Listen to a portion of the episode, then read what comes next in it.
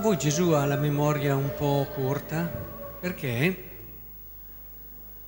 ha detto vi do un comandamento nuovo, però lui che ha letto la scrittura sa che già nell'Antico Testamento si parlava di voler bene anche agli altri, di amare il prossimo e così via. Allora forse in quel momento lì si è dimenticato. Però stando bene attenti e rileggendo, l'amore agli altri non è tanto, dice, amatevi gli uni gli altri come io ho amato voi, come io vi ho amato. Oggi allora cercheremo di trovare e di capire cosa vuol dire questa novità vista secondo lo spirito di Gesù, cioè amare come lui ha amato è la vera novità. E sapete qual è la cosa che distingue ragazzi questo amare come lui ha amato da un normale amore?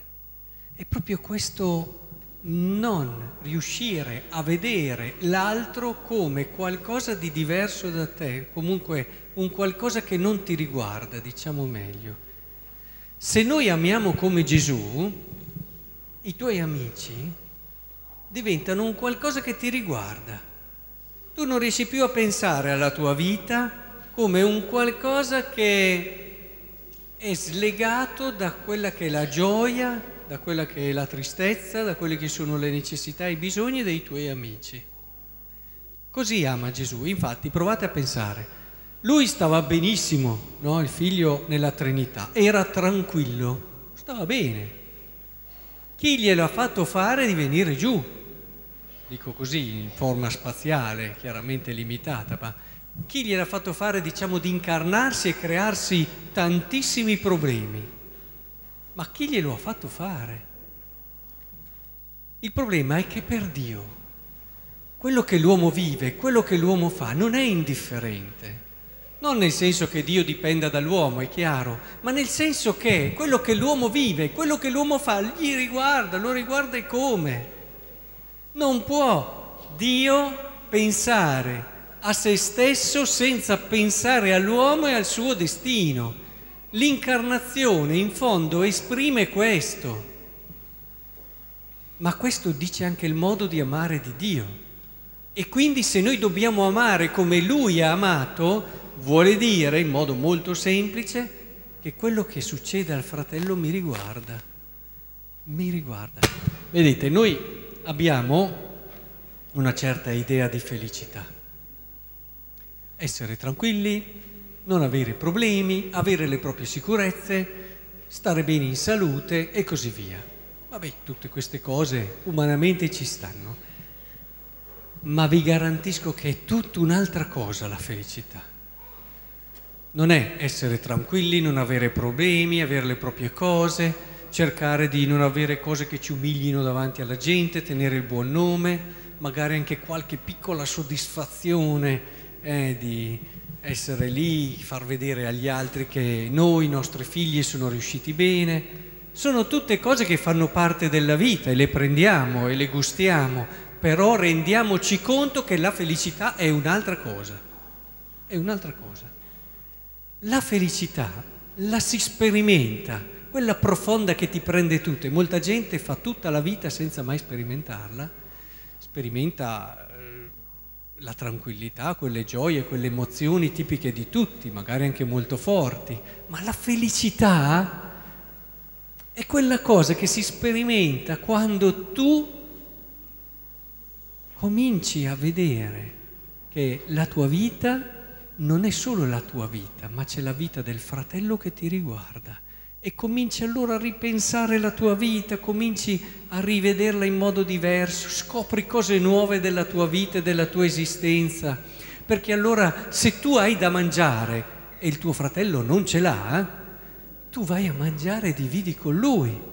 E tu dici, accidenti, ma io che mi sono fatto tante cose, sono tranquillo, ho le mie cose che mi piacciono, adesso mi devo anche complicare la vita con quello là che... Sì, perché quello là ti riguarda. Sul momento puoi anche tribolare un po', ti crea un po' di problemi, stavi meglio nella tua tranquillità, ma dopo un po' ti accorgi che questo vuol dire cominciare a entrare nel mondo della vera gioia. Se il tuo fratello sbaglia, ad esempio, un tipico modo per fare come quelli che tengono le proprie cose e se non si interessano degli altri o prendono le distanze è quello di giudicarlo. Voi sapete che il modo più, ve- più tradizionale per prendere le distanze da chi sbaglia è giudicarlo. In fondo noi prendiamo le distanze. Il tuo peccato non mi riguarda, anzi lo giudico. Mentre invece il peccato del fratello mi riguarda. Mi riguarda come? Avete mai provato ad andare da una madre e a dirle guarda che il peccato di tua figlia non ti riguarda? Ti guarda e ti dice vabbè la responsabilità sarà sua, ma il peccato mi riguarda e come? Io non riesco a essere serena se non mi faccio carico anche di questo errore. Ecco, questo è lo spirito del cristiano.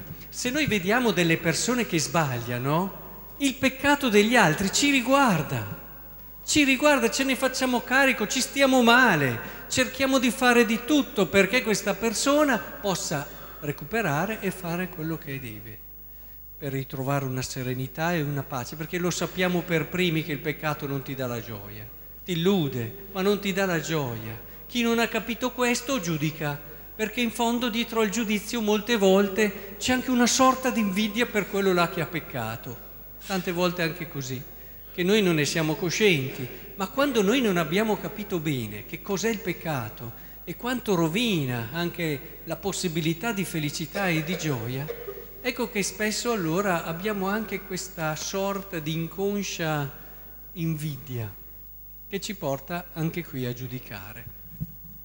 Quindi la cosa che vorrei che comprendessimo oggi è soprattutto questa, che Amare come ama Dio, amarci gli uni gli altri come ama Dio, è proprio far entrare l'altro nel mio cuore, nella mia vita a 360 gradi. Ora, è vero che Gesù facendo così si è complicato la vita e voi direte, bah, io non ci vedo tanta felicità in quello lì attaccato alla croce e che però è solamente ciò che appare non c'è vita più bella, piena, riuscita di quella di Cristo. E Cristo dall'inizio della sua esistenza ha vissuto così. Non facciamoci ingannare dalle apparenze, non lasciamoci ingannare dalle apparenze. E allora vi auguro davvero che impariamo, ognuno di noi, a entrare in questa prospettiva. La vita più bella è la vita che lascia entrare l'altro che lascia scombinare a volte quelli che sono i nostri progetti, programmi, tutte le nostre cose per farsene carico di questo fratello, cominciare a condividere, cominciare davvero ad essere solidari con tutti. Finché non arriviamo a questo, noi non conosceremo la gioia e mi, mi dispiace. Pensate, nel ricordino delle benedizioni, eh, che riceverete perché stiamo per arrivare alle messe di quartiere, ho, quest'anno ho citato non un santo, non un autore tradizionale, ma ho citato Woody Allen. E voi direte, ma come? e eh beh, in quel caso lì ha detto una cosa vera, ha detto che di vita ne abbiamo una sola e molti non vivono neanche una sola vita. È vero questo. È vero che tanti di noi arrivano alla fine della vita senza aver conosciuto la vera gioia. Provate a far entrare l'altro nella, via, nella vostra vita. Provate a cominciare a dire nella vostra esistenza l'altro mi riguarda e comincerete a capire che è proprio vero, che la gioia non l'avevamo ancora conosciuta.